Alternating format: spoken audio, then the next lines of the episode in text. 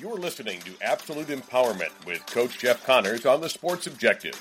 Join Coach C, a USA Strength and Conditioning Hall of Famer, every Monday night as he and a variety of guests, including former players, former and current coaches, pastors, and others, will discuss relevant issues in coaching today's athlete with the goal of equipping the athlete and those coaching them with the physical, mental, and spiritual armor necessary to live their best life. Here's Coach Connors. Good evening and welcome to the second week of Absolute Empowerment. Uh, I am retired collegiate strength and conditioning coach Jeff Connors. I am currently on a mission to educate and uplift others in athletics who might need a mentor or a lifeline. Uh, we have a team of former athletes and pastors on standby through armoredlife.org dedicated to that purpose. As I mentioned last week, I grew up the son of a coach in Western Pennsylvania where football is a microcosm of life and it totally consumed me for 50 years. Uh, very specifically, where I am in my life right now is uh, referenced in Matthew 10 39, as it stated that whoever finds his life will lose it, and whoever loses his life for my sake will find it. And that's pretty much where I'm at in my life right now. Coaching is a, a very egocentric endeavor at times because you're willing to go to any length to protect your family under duress. Uh, is also consuming to the point of losing sight of the needs of your family beyond uh, them helping you celebrate victories and, and the next bowl journey. Uh, today's guest is former ECU head football coach and ECU Hall of Famer Steve Logan. Coach Logan has decades of experience at every level, including the NFL. Uh, he is well known for his intellect, quick wit, knowledge of fishing, guitar picking, and wine tasting. Uh, he is a man of God and an incredible husband and father. I was fortunate to be a member of his staff for an extraordinary decade of experiences. Coach, welcome to the show. Well, how are you doing, Jeffrey? Uh, I'm doing very well, and I'm excited about this new opportunity.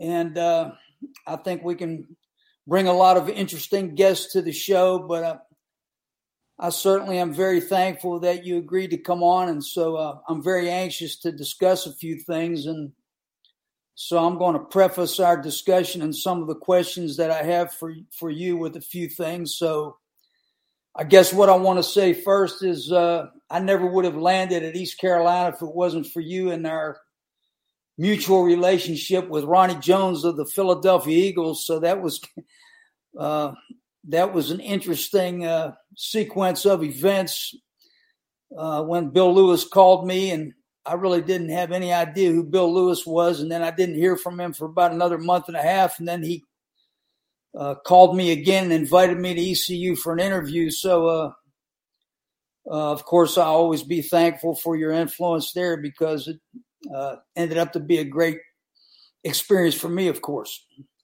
Well, I'll tell you the background on that. I think I've told you once, um, maybe not. Um, one of the other guys on the staff that you you know, Dave Huxtable, he really had Bill Lewis's ear at the time when that initial staff all came together. And uh, he went to Bill and he knew a guy that was coming out of the Nebraska strength, you know, family. And at the time, that was the deal, right? Nebraska strength training. They were kind of the, at the forefront of all that.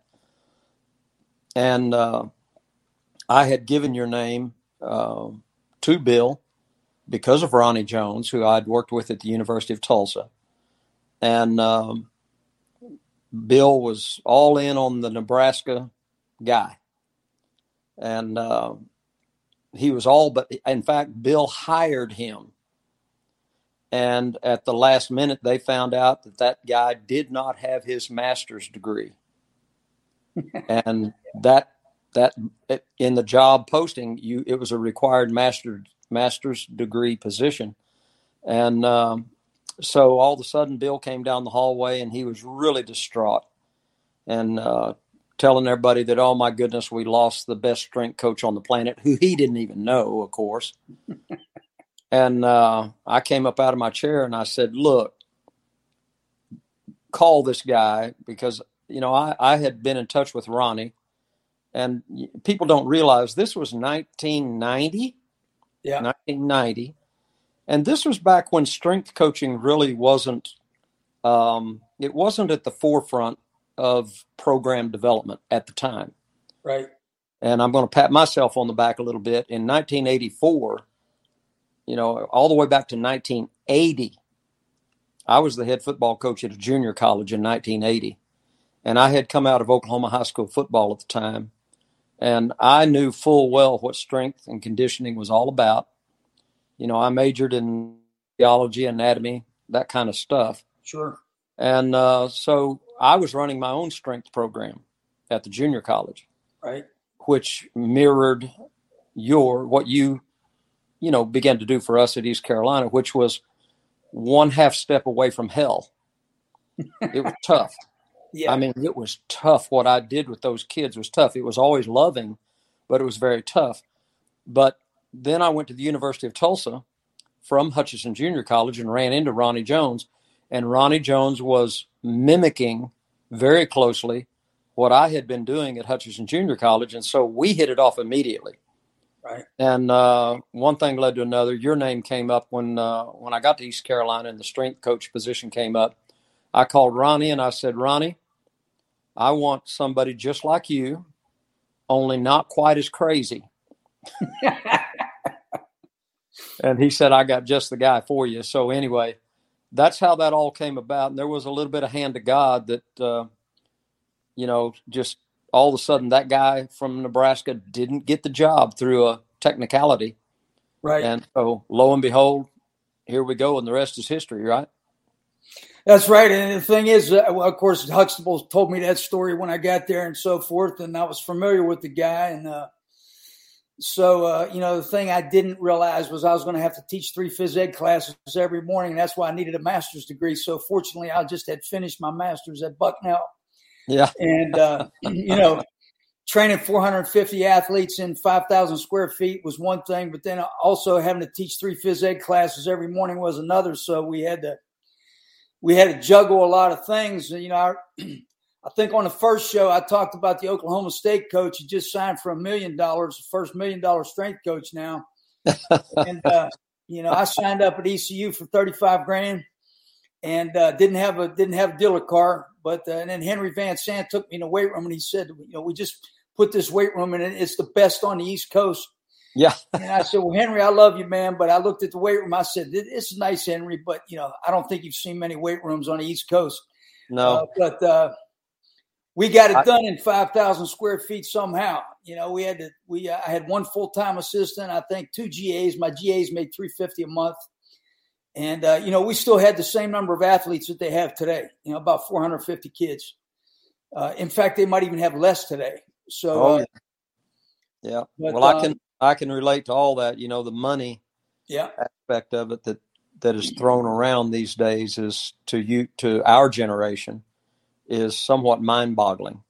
No doubt. And, uh, you know, uh, I, I, just know that uh, I made more money as a quarterback coach in the NFL.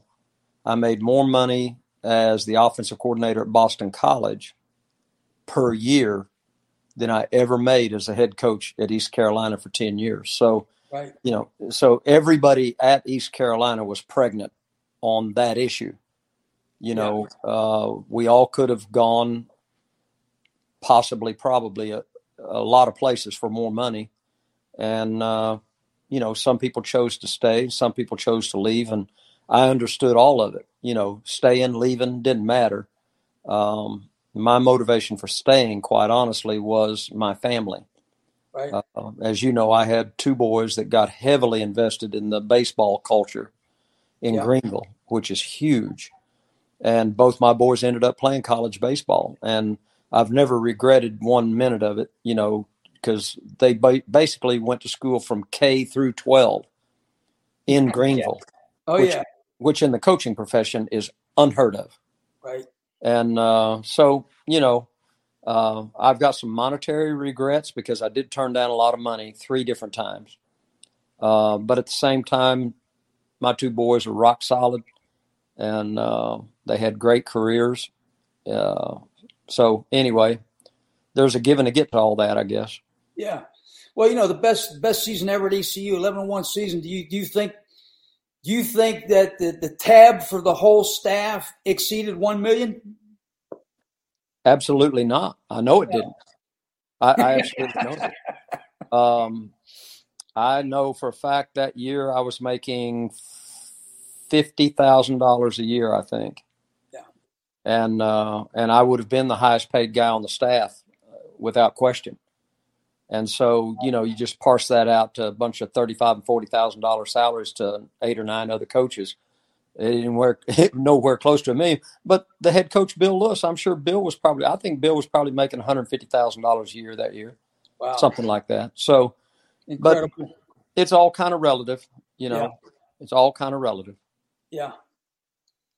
Well, you know, I want to mention some things uh, uh, in, in regard to my experience and, and our experience. Of course, you know, moving into that 91 season was special in uh, so many ways for me. Uh, extremely exciting for me personally, you know, coming from Bucknell and, you know, the Friday night talks that uh, that Bill gave were epic as one of the uh, the things that, you know, remain meaningful to me and, you know, the one thing that was really meaningful, of course, was his playing of that song, One Moment in Time. So, uh, you know, the reason being for me is through that 10 year period, I had so many great moments in time myself. Um, you know, and before I ask you more questions, I kind of want to go through a little bit of that. Uh, I'd first mention the airport receptions, 91, particularly uh, that Syracuse reception uh, where I first experienced the passion of the ECU fans. You know, could hardly even get through the crowd. It was kind of unbelievable to me. Uh, and then moving through that year, culminating with uh, uh, the bus ride that I had from the airport in Kinston after the Peach Bowl, where the, the whole road was lined with people from Kinston to Greenville. So that was uh, really incredible for me and something I always remember. Uh, and then the challenge is the next two years.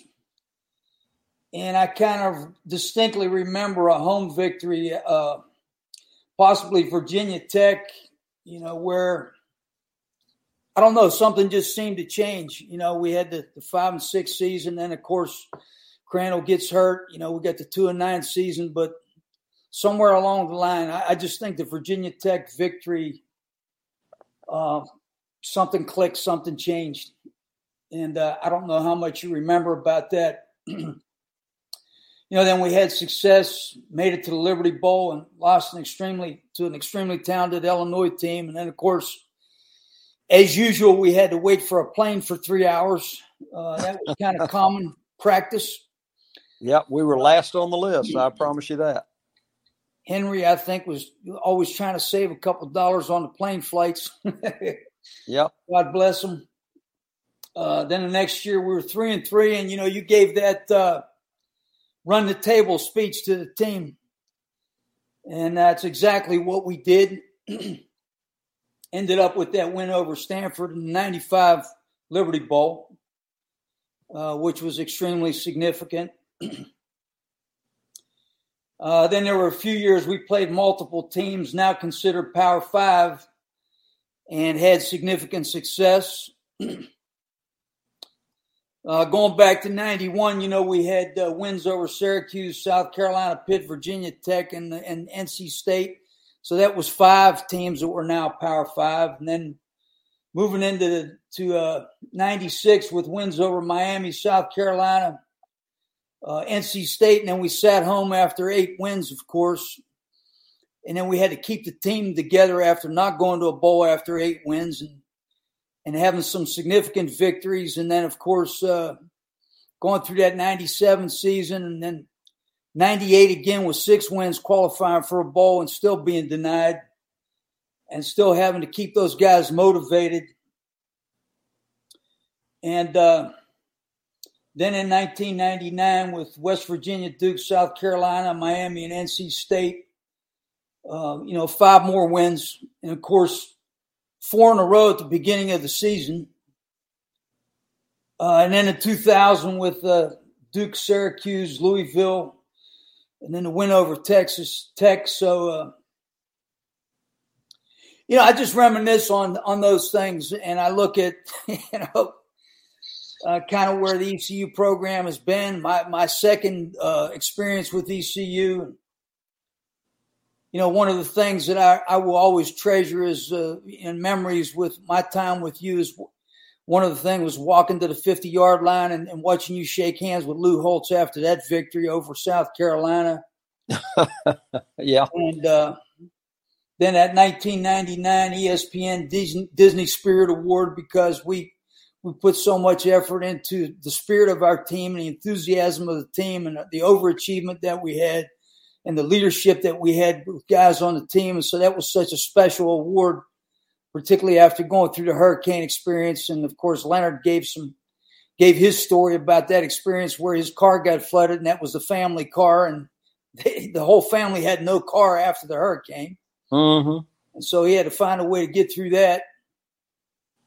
And then, of course, seeing you being inducted into the Hall of Fame was, you know, that was a big deal for me. Is is seeing that because of you know everything that you had accomplished as a head coach, and of course, uh, you know, uh, my relationship with you during that time, which I will always treasure and hold close to me. But, uh, coach, I mean, you know, in 1993, you know. Yeah, that was a tough season, but you know we played Syracuse, Washington out at Washington, South Carolina, Virginia Tech, and Kentucky in that year. You know, going going to '97, you're looking at West Virginia, South Carolina, Miami, Virginia Tech, and NC State in that year. And if you look at that 10 year period that I was there, we're talking about 51 games against teams that are now Power Five, and we won 25 of those games. So we could say, oh, okay, when you line up against us, whoever we schedule, you know, we'll schedule those teams and you can count on us beating half of them. Uh, to me, you know, it was just, it was a tremendous accomplishment during what I call a decade of distinction. And, and, uh, you know, I, I will always, uh, yeah, that, that was, you know, probably the, uh, of course, the biggest time of my life through my career is that 10 year stint that we had. And, and, you know, and actually we had out of the, those 10 years that I was there, seven bowl qualified teams. You know, we went to five balls, but should have went to two other bowls during that time. And, uh, you know, I, I just think that I'm not really sure what people, if people really understand the challenges that you faced during that time period and what was actually accomplished. And so, uh, you know, uh, you know, all that being said, uh, here's what I know about you. You know, your moral compass never moved from true north. I really believe that. I know it to be true. You know, you had your door closed and locked every morning, spending time in medication with in meditation with the Word of God, and uh, so, you know, where in your life did you become a believer and why was spiritual strength so important to you? And how do you feel it impacted our success? Well, um, I have really never um, shared my personal testimony as I've heard so many other people do. And um, I I haven't done that for a variety of reasons. Um, I will say this though, that uh, you know I grew up in Oklahoma like you did in Pennsylvania, and it was football, football, football. That's all you did, and uh, so I footballed it from the time that I was ten years old, you know, eight years old, whatever it is. That when they slap a helmet on your head and here you go, right? And I'm sure the same thing happened to you in Pennsylvania. And so you start tackling people when you're eight, nine, or 10 years old. And I tackled people until I was 20. Uh, I played small college football for just one year. And at the end of that year, you know, I was I was a hot hot shot high school quarterback in Oklahoma led the state in scoring my junior year. Uh, that kind of you know, experience. In, uh, you know, in, in fact, I've told people that my journey through high school, if you ever watch the show Friday Night Lights, right, that's exactly how I grew up, and that show is is frighteningly accurate with what that culture is in Oklahoma and Texas, where I am from. And but anyway, at the end of my one year, I played a year of college, one double A football at Emporia State in Kansas, and I was a starter as a freshman at defensive back. But it dawned on me real quick that I was not going to play in the NFL, and uh, so when that realization hit me, you know, I quit playing football, and uh, so suddenly as all football players find out, when you quit playing football, it's a shock to how much of your identity is suddenly put on a shelf. And uh, so, for the, you know, my wife and I got married about that time when she was 19 and I, I had just turned 20. And, uh, but I was just totally lost. But having said that, I had a real Saul of Tarsus conversion. I mean, very, very dramatic, very instantaneous. And so, you know, that's all I'll say about that. And, uh, but it gave me um, a way to move forward uh, with or without football. And so I finished my college degree. My wife and I both did. And I was simply going to be, my goal was to be a college professor and teach anatomy and physiology.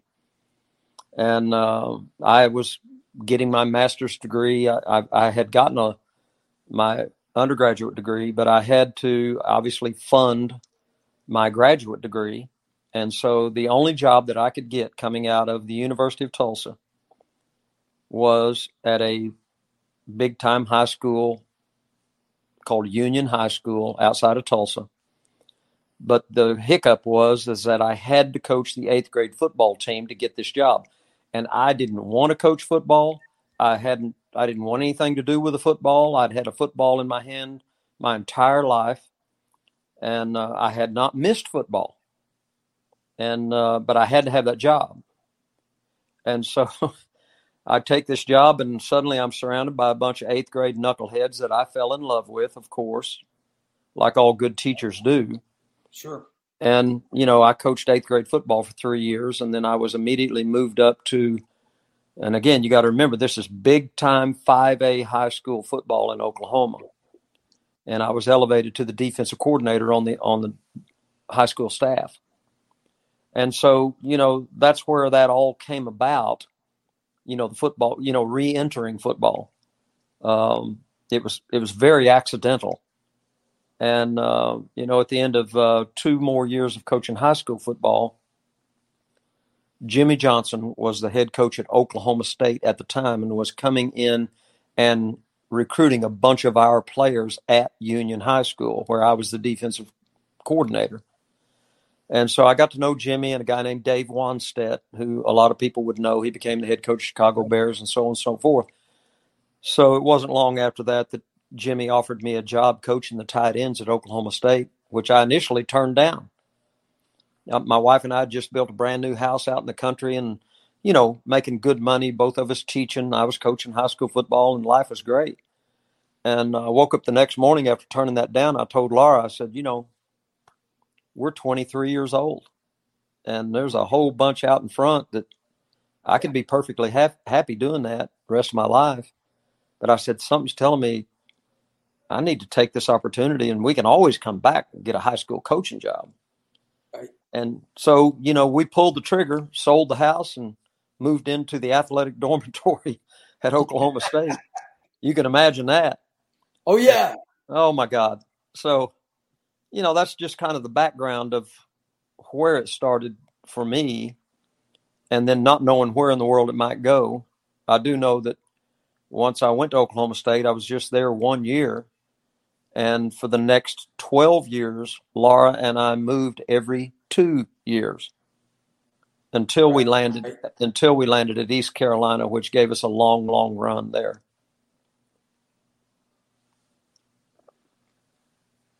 Well, you know, I can relate. You know, Sean, and I live in Teen Dorm, and uh, then we finally bought a little house for I think fifty grand, and, and uh, she was the first female uh, water meter reader in the state of Pennsylvania. So uh, we'll always remember that experience. you do what you got to do, man. Uh, that's right. So I, want to ask you also. You know, you always mention the seasons of life uh, to me, and I, I know that you did some study with that. Of course, that's in Ecclesiastes uh, pretty extensively. But, uh, you know, speak to that for a minute. Well, the, you know, there's a great book that I read um, while I was the head coach at East Carolina. I was always l- reading, uh, as you know, as you know, Jeff. I mean, I was heavily, heavily, heavily involved in the X's and O's and designing the offense and calling the plays. And uh, once I had uh, like Todd Berry, and then I had Doug Martin, guys that were really creative, smart offensive coaches. Once I ingrained them into my offense, I began to let go and let them, you know, express themselves through the offense. And what it allowed me to do is to really, really, really investigate and research leadership. And as you know, um, leadership, you can skin a cat 10,000 ways as a leader. You can do it like George Patton and just blunt force trauma everybody around you. And there's a way in which that can work. You can be uh, a calm, behind the scenes leader, let's say like Tony Dungy, who never raised his voice that I know of, and I've asked a lot of people that have worked, you know, with Tony Dungy uh, as they won championships in the National Football League. You know, there, there's that kind of guy that can lead. And so we all develop our own style depending upon our personality. But anyway, there was a particular book I read, and it was called The Seven Seasons of a Man's Life. And I read that I'm guessing 1991, 2, 3, right in there. And it, it talked about, uh, you know, a young man's journey into any profession. There's the experiential part where you really don't know what you're doing and you got to learn by experience. There comes the point, the second season, I think, and I'm talking off the top of my head here. The second part of that was okay, now you know what you're doing and you're fairly proficient the third part was becoming a master at your craft, so on and so forth, up until about the sixth season was that of mentorship. Okay, and this this is the 50 year old guy that has been successful and knows what he's doing. Well, what do you do with your life? Well, you grab a hold of a 25 year old and mentor them in a holistic fashion, not just being an electrician, if that happens to be your profession, or a plumber or a coach, not just the profession, but you know, handling life and life's issues. And so, you know, as I entered in, into my fifties and and really the probably the last five to six years as a head coach at East Carolina, I was really into a leadership mentorship role and not so much the X's and O's, although I had my hand on that constantly. I mean, that was my lifeline to stay employed. And so, you know, I never let go of that. But at the same time, I had guys that were really, really good and creative and kept kept all of us employed by scoring points. Right. So, uh, but yeah, you know, this I would encourage anybody and I, I, distinctly remember the name of that book. It was called The Seven Seasons of a Man's Life, and I would recommend that to anybody. It's it's it's a, a deep dive, and it makes total, perfect sense to anybody, and and you'll recognize what season you happen to be in when you read that book. And so, you know, I it made an impact on me, and uh, as much as anything, it identified um, who you might be at any given time and where you might be on your journey at any given time. Well, I hope it's still in print because there's going to be a rush on it after people hear this podcast. I'm sure. I'm. I'm sure. I'm sure it is still in print. I, yeah. Again, you know that I. I really did. I became fascinated with leadership. Um, right. And I, I remember Bill McCartney. I worked for Bill at Colorado University, and Bill and I had a very explosive relationship he was uh, Bill was uh, and uh, it's hard to explain, but Bill would beat you to death if you let him. And I watched him do that to several assistant coaches on the Colorado staff. About the second day I was at Colorado, he said something very offensive to me in a beat down fashion. And I came up out of my chair in a staff meeting and confronted him immediately and it shocked the whole room. And Bill and I became very close in an antagonistic right way. But Bill and I developed this odd, odd relationship. Um, and I loved him and he loved me. Bill had an IQ of probably, I'm guessing 140. He was the, his, his IQ, his intellect was off the charts. His emotional you know he was he was passionate and emotional almost to the point of out of control and that's where he would beat people up emotionally around him with the exception of me and I, am just telling you that's the way it was but i got i said all that to say this one day bill and i were talking he came down to houston i was carrying him around as the head coach and we were recruiting and he said to me he said steve this this coaching thing. He said, You're really, really, really into the X's and O's. But I'm just telling you, it's all about leadership. And I can remember that moment he said that to me, and I had a bunch of bells go off in my head, and mm-hmm. I've never forgotten it. And he was a hundred and one percent correct. Wow. You you really don't need any X's and O's.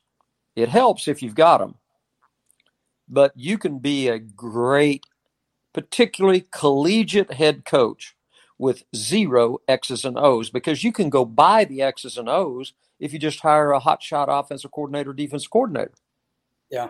Yeah. But the guy, the guy at the top of that pyramid, but I've said this before, the, the primo de primo is a guy like Nick Saban. He's got all the X's and O's and the leadership.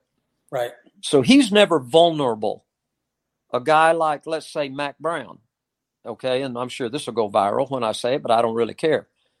Mac doesn't know X and O's. Mack's a good leader, and he's a real good recruiter. Okay, that that's leadership in and of itself too. Okay, but Mack has to have the proper offensive coordinator with him, and certainly the defense coordinator, like any offensive coach has to have. I had to have a great defense coordinator with me. Right. I didn't pretend to know defense. I had to hire it. But anyway, all the way back to leadership, leadership, leadership. And there wasn't, in fact, right over my left shoulder is a bookcase full of books. And I used to go to the library or the bookstores and just go to the leadership section and buy six of them. I didn't even care. I just bought six books and I would read them. And I, I began to tell like my sons, you know, I'd give them a book and say, read this. But the point isn't that this whole book is going to give you anything. It's just that that whole book may give you one little bitty thing that makes it a valuable book.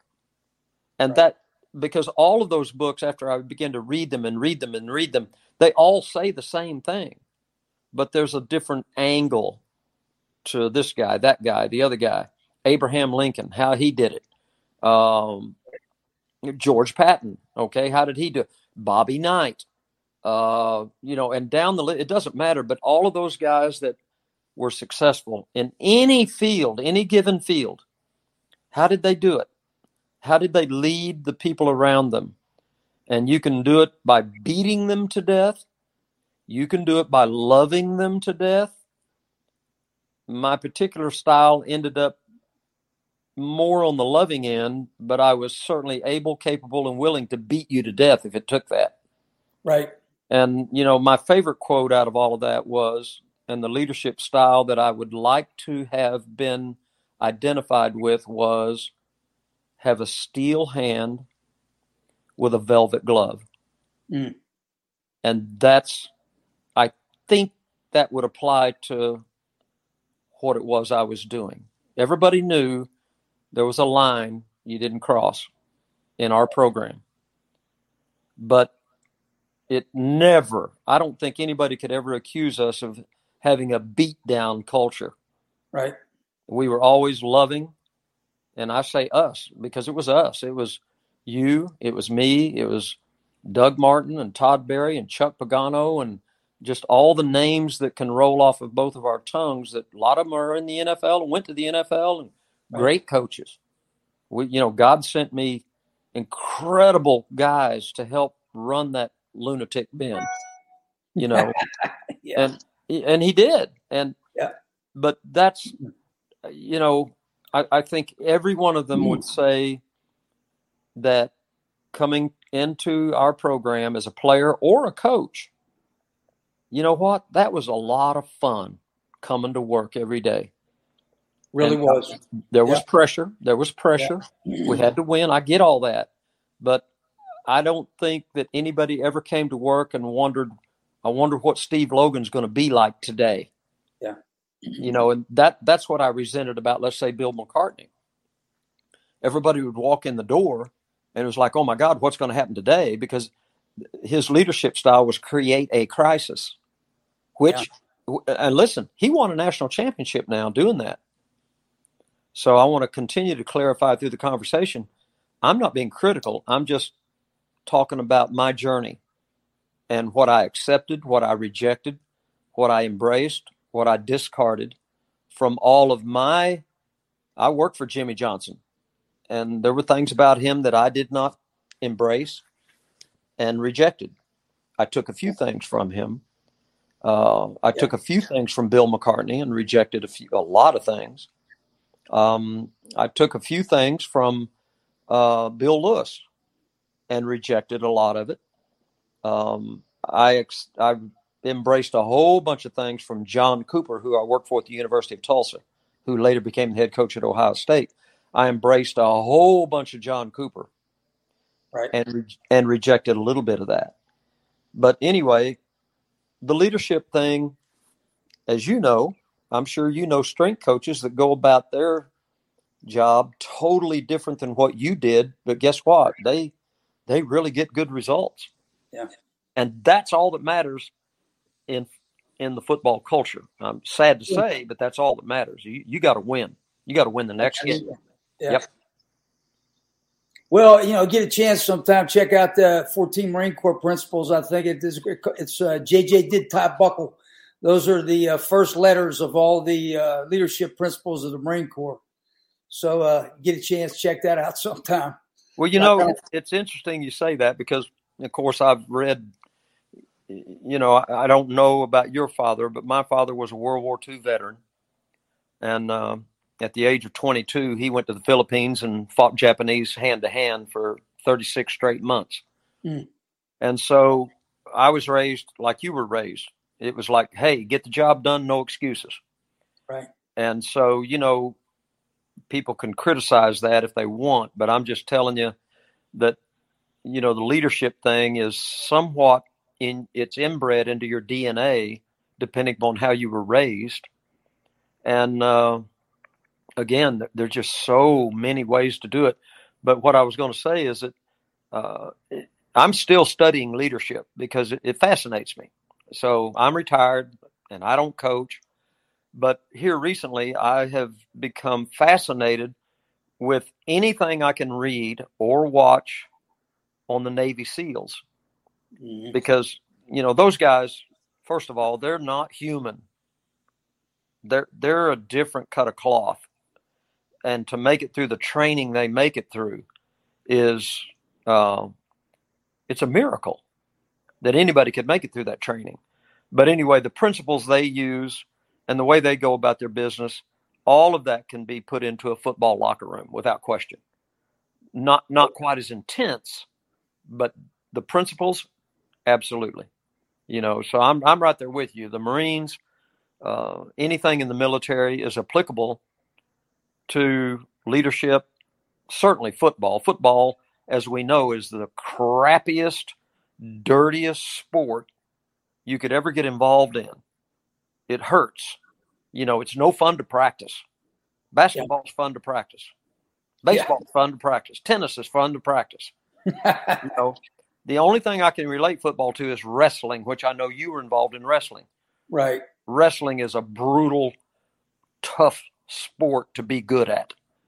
And football is the same way. But, you know, all of those, uh, the toughness aspect um, cannot be overlooked or overcoached in the sport of football, or you're going to get beat. You're going to get beat badly.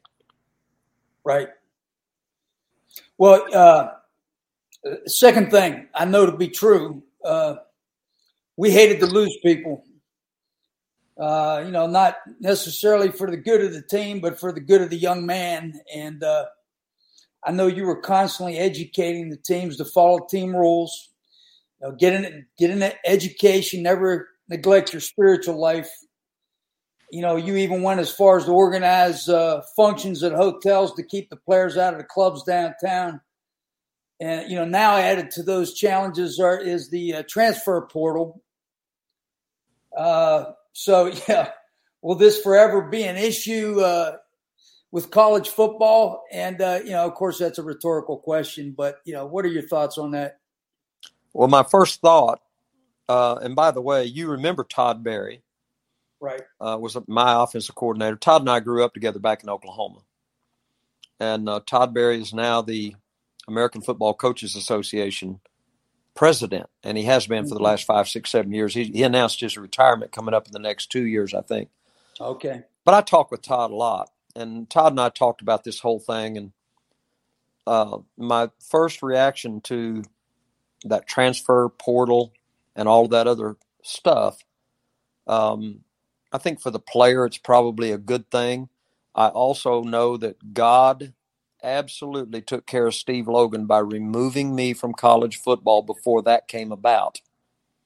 Because yeah. I could I could not I mean, Jeff, the only way that the East Carolina model that we put together was identify talent not not talent identify future talent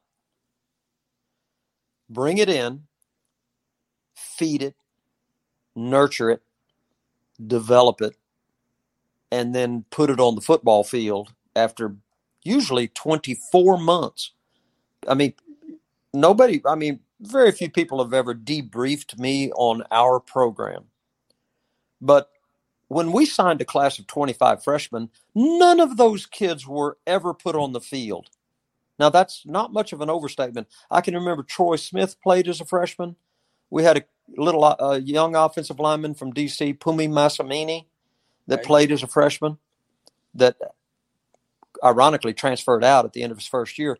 But I can count on one hand the number of freshmen that ever played for us because the whole thing was development, develop, develop, develop. Okay. And so we could go find Lamont Burns. There's a name come flying to you out of the closet. Yeah. Lamont Burns. I found Lamont Burns at six foot four, 205 pounds. I had driven to Winston-Salem to watch another young man play a high school football game. I was, I was all by myself. I drove all the way to Winston-Salem to watch a Friday night football game. I got up in the stands. Nobody knew I was there. The opening kickoff, I watched a long, tall young man run down the field and make a tackle, come back to the bench, and stand there for the rest of the football game and not play any football that night. So I proceeded to break every NCAA rule at the time. I walked down out of the stands, went up to Lamont Burns on the field after the game, and I said, Come here. What's your name? Lamont Burns. Why are you not playing? He said, The coach doesn't like me. I said, Okay, Give me your phone number. He did. And I never said another word because I knew if anybody knew I was talking to him, everybody would begin to recruit him, even though he hadn't played. Yeah. On national signing, the day before national signing day, I called Lamont and his family and I said, We're going to sign you to a full scholarship. He didn't even know what I was talking about because I'd barely had any communication with him. But the point I'm making there is we bring Lamont Burns in. Hey, Lamont, 6'4, 205, go to the weight room. At the end of one year, he weighed about 225. He came out as a redshirt freshman. I put him at tight end. Guess what? He couldn't catch anything. I didn't know that, but now I do. All right. Go back to the weight room. He came back out at 250. Hey, Lamont, go to linebacker. Couldn't tackle anybody. Okay, Lamont, go back to the weight room. He comes back at about 290. Yeah. And we put him at defensive tackle. He could not get off of a block ever. This is year three. And where's the last stop before the bus stop? Offensive line. Yeah. I gave Lamont to Jeff Jagodzinski, who later became the head coach at Boston College, offense coordinator for the Green Bay Packers. There's another guy that God blessed me with. But anyway, there's Lamont. I said, Jags, take this guy, whatever. Lamont plays right guard for us for the next two years and blocks everybody and goes and plays three years for the New York Jets. And so if that was today, Lamont's third year at East Carolina, he would have come out and everybody would have found him on film. Then they would have called him. And then they would have said, Lamont, what are you doing at East Carolina? Come play at Ole Miss. Right. And you can't blame the kid. He's going to go, particularly if they give him a name, image, and likeness deal to, to where he can put some money in the bank. And yeah. so, you know, this is where the developmental programs, like East Carolina always has been, whether to admit it or not. I don't know where they're going to go. The only the only uh, positive I can come up with is there's going to be a kid, let's say at I don't know, uh, Ole Miss, and he's not getting to play, and he transfers down to East Carolina. Now East Carolina gets a pretty good football player for East Carolina's level. But as far as building a program, I mean, all the things that we used to do the in today's climate, the fabric would have been constantly being ripped apart. And about the time we would have developed Lamont Burns, of which Lamont is just an example of literally hundreds of yeah. players through the 90s. Hundreds. Okay. That that would not have finished their career with us. I mean, think about Rod Coleman. Well, how about Dwayne Ledford? Dwayne Ledford. Rod I mean, yeah. you and I, you know, could sit here and just name after name after name after name that ended up playing in the NFL. Yeah. Either a little bit or a lot we would have never seen the tail end of their careers. They would have been gone so fast. And that would have run me out of the profession without right. question. I, well, it would have run me out of East Carolina and it would have run me where I actually ended up, which is in the NFL, where all of that monkey business would have had no impact. You know, the recruiting and, you know, I'm jumping subjects here, but moving into professional football for me was extremely liberating and good for me. It was real good for me because suddenly I was responsible for making sure that my particular student executed his responsibilities on Sunday, and that's it. I didn't care if they got a machine gun and blew up the McDonald's. I didn't care what they did, when they did it. I just made sure or they had to make sure that they were in my 6.30 or 7 o'clock a.m. meeting every day. They had to make sure they knew their assignments. They had to show up on Sunday. They had to play well or they would get cut. And that's a beautiful, wonderful way to live relative to all that junk that you and I are talking about transfer right.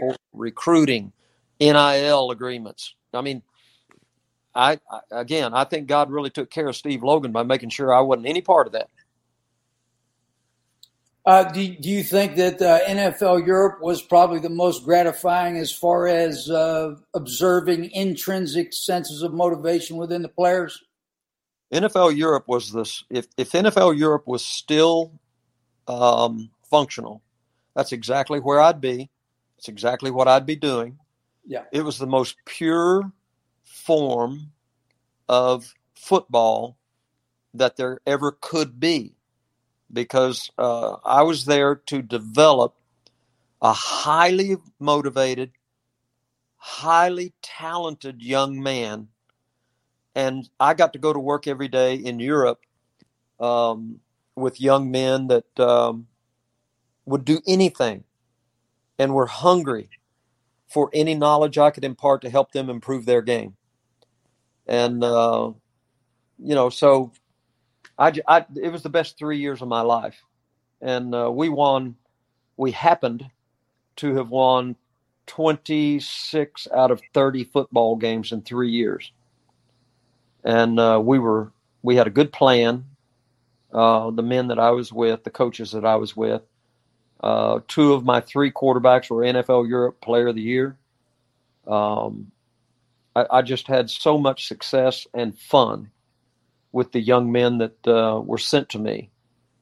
Um, so, you know, I, I, I was heartbroken when that thing fell apart, but at the same time, it sent me to Boston College, and I got to work with Matt Ryan, which yeah.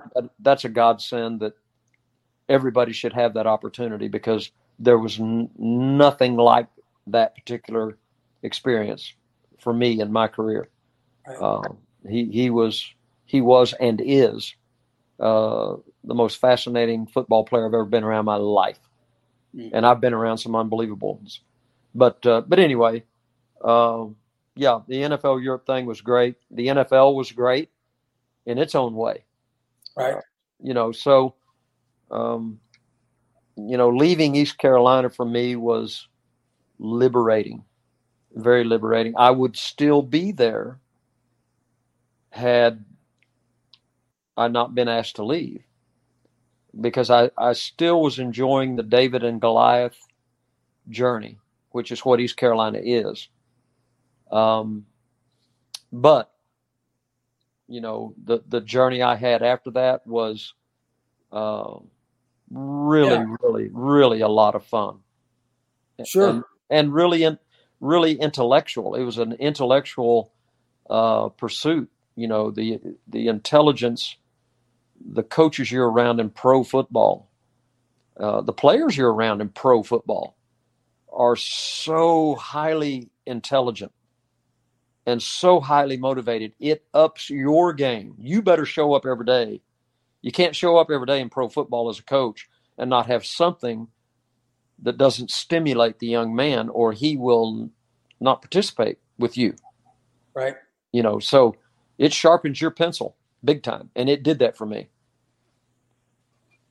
Well, I, you know, I really, I really believe that God had a plan for me when I was forced to leave there. So, I mean, it's it's been a blessing to me because I could basically uh, get healthy again for one thing, uh, get back in shape, get healthy, spend some time with my wife, go on vacations. Uh, you know, it's when you talk about something being liberating, it's been totally liberating for me. So, uh, I feel you there for sure.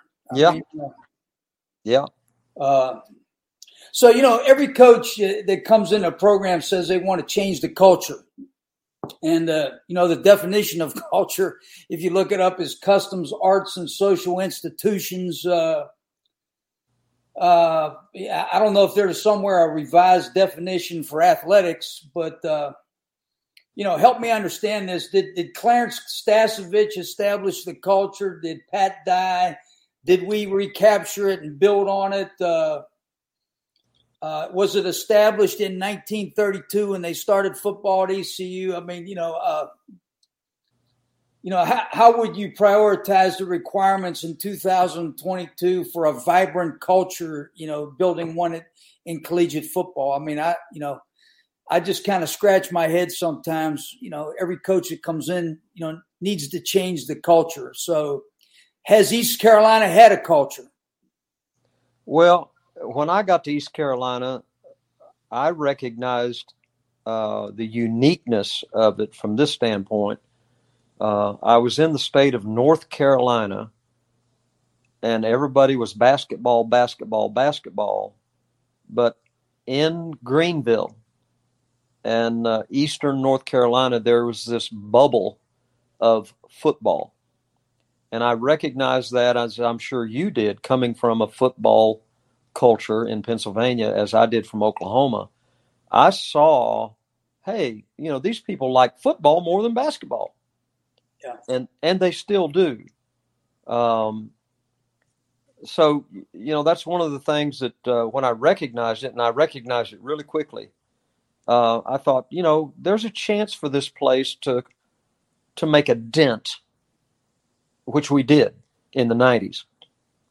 You know, uh, because football mattered, and I felt like it mattered more in Eastern North Carolina than it did at, let's say, North Carolina State, University of North Carolina, Duke, and Wake Forest. And at the time, it did matter more. And I'm going to, you know, where I'm headed now is is that the thing that disrupted all of that and what disrupted the growth of East Carolina football was the 1998 adjudication of the BCS. When the Bowl Championship Series came about, I recognized immediately what had happened to me personally, our program in general, and East Carolina in particular. And I knew and recognized it as the end of anything representing a level playing field. And people, you know, at the tail, we began to struggle in 19, no, in 2000 and 2001. There were a couple of things going on at the time. 2000, 2001, I was developing a young quarterback that was going to uh, bring us back to being pretty good. You know, David Garrard was graduating. And so, uh, you know, the next year we were playing football uh, without David, without a quarterback. But also, what had happened is in 1998, we began to lose recruits in eastern North Carolina to Wake Forest, NC State, and Duke, and places like that, that we would normally not lose that kid. But guess what? Those recruiters from those schools were going in and explaining to the young men, hey, East Carolina's not in the bowl championship series. You can never compete for a national championship. Now, of course, North Carolina State, North Carolina, and Wake are never going to compete for a national championship anyway, but at least they had that label. And I saw our recruiting drop off dramatically, particularly on the defensive side of the football. And I knew that it was something that uh, offensively, I felt like you offensively, you can manufacture points. Defensively, you can't manufacture stops. You have got to have talent. Period. Right. And that that's a matter of fact. And you look back when we were good, we had Travis Darden, Norris McCleary, Rod Coleman, you name it. I'm naming off NFL football players for you there. Okay? And oh, yeah. and you look back at, at the year 2000, which is when things fell completely off the cliff because of recruiting. And it wasn't because we quit recruiting, which was the um, critique attached to me. I said, well, Steve quit recruiting. No, I lost any ability to talk to a young man on a play on a level playing field. They weren't going to come to East Carolina. And of course, I was correct.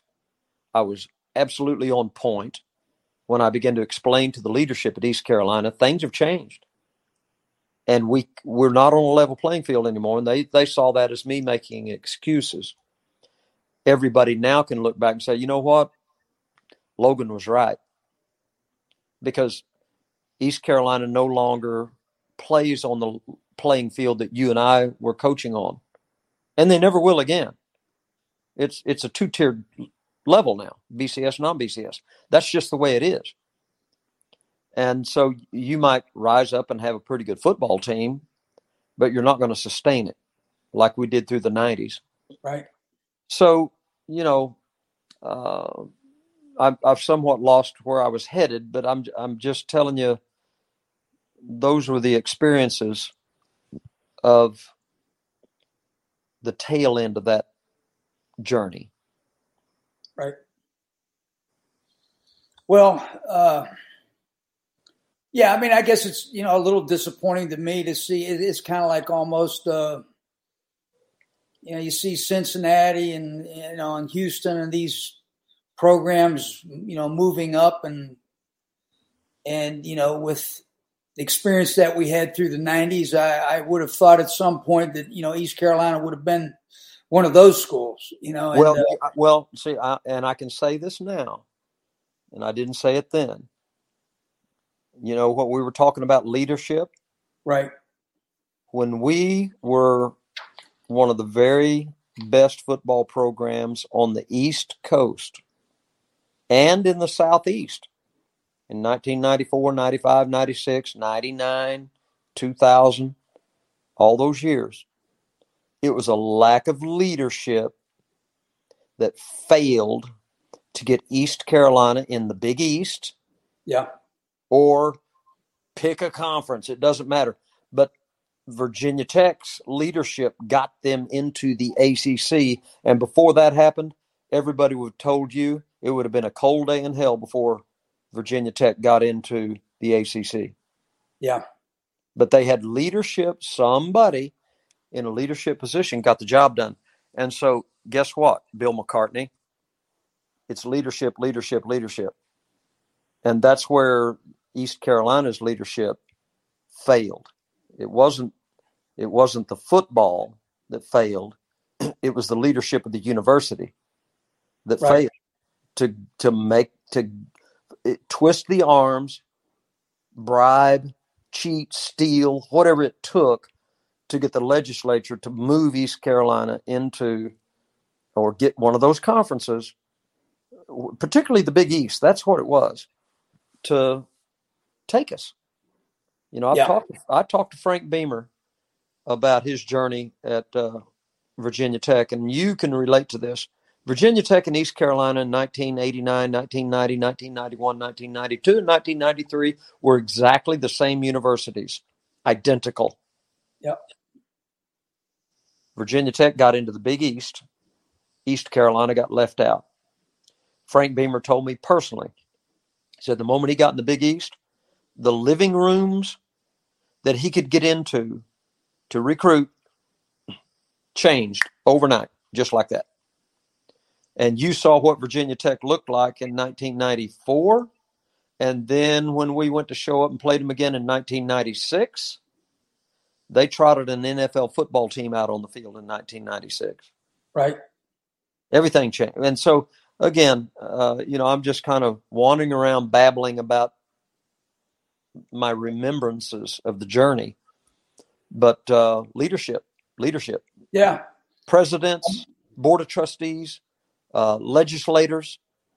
Uh, I don't know who they were, but they failed, and they right. failed miserably, and and it continues to slop onto the East Carolina journey to this day. Yeah, and I'm kind of wandering around Ironwood Golf Club, uh, you know, just scratching my head about, you know, well, when did Charlotte start football? When did UAB start football? When when did uh, San Antonio start football? And I, you know, and and then I'm thinking about, well, East Carolina started football in 1932. So it doesn't make a whole lot of sense to me, but what do I know? You know, so.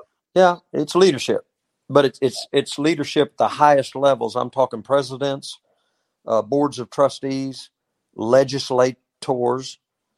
Uh, you know, I was told, Frank Beamer told me that in the legislature of Virginia, when that whole uh, shakeup began about the dissolution of the Big East and the ACC was going to expand. Right. That the legislators in Virginia went to the ACC and said, guess what? You're not going to get the University of Virginia to continue in the ACC unless you take Virginia Tech. That's right. leadership. Okay. And guess what? The ACC didn't want Virginia Tech, but they got them. Yeah. And so where was anybody in the North Carolina legislature saying, "Hey, ACC, you're not going to get North Carolina anymore unless you take East Carolina"? Well, you know, you say, "Well, that'll never happen." Well, it didn't happen, and but it did in Virginia. You see what I'm saying? That, right. Those are the those are the leadership issues that nobody really wants. They they always um, want to talk about the head football coach. Well, th- those are out of the realm of the head football coach. I didn't have anything to do with that.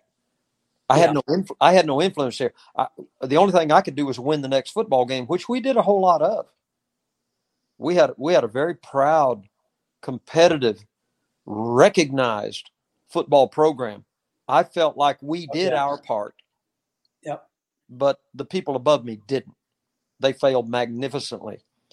And therefore, you've got East Carolina doing what East Carolina does now, which is they go play whoever they're playing. And it's fun and it's interesting, but it's it's not going to be for anything significant. Yeah. Sadly enough.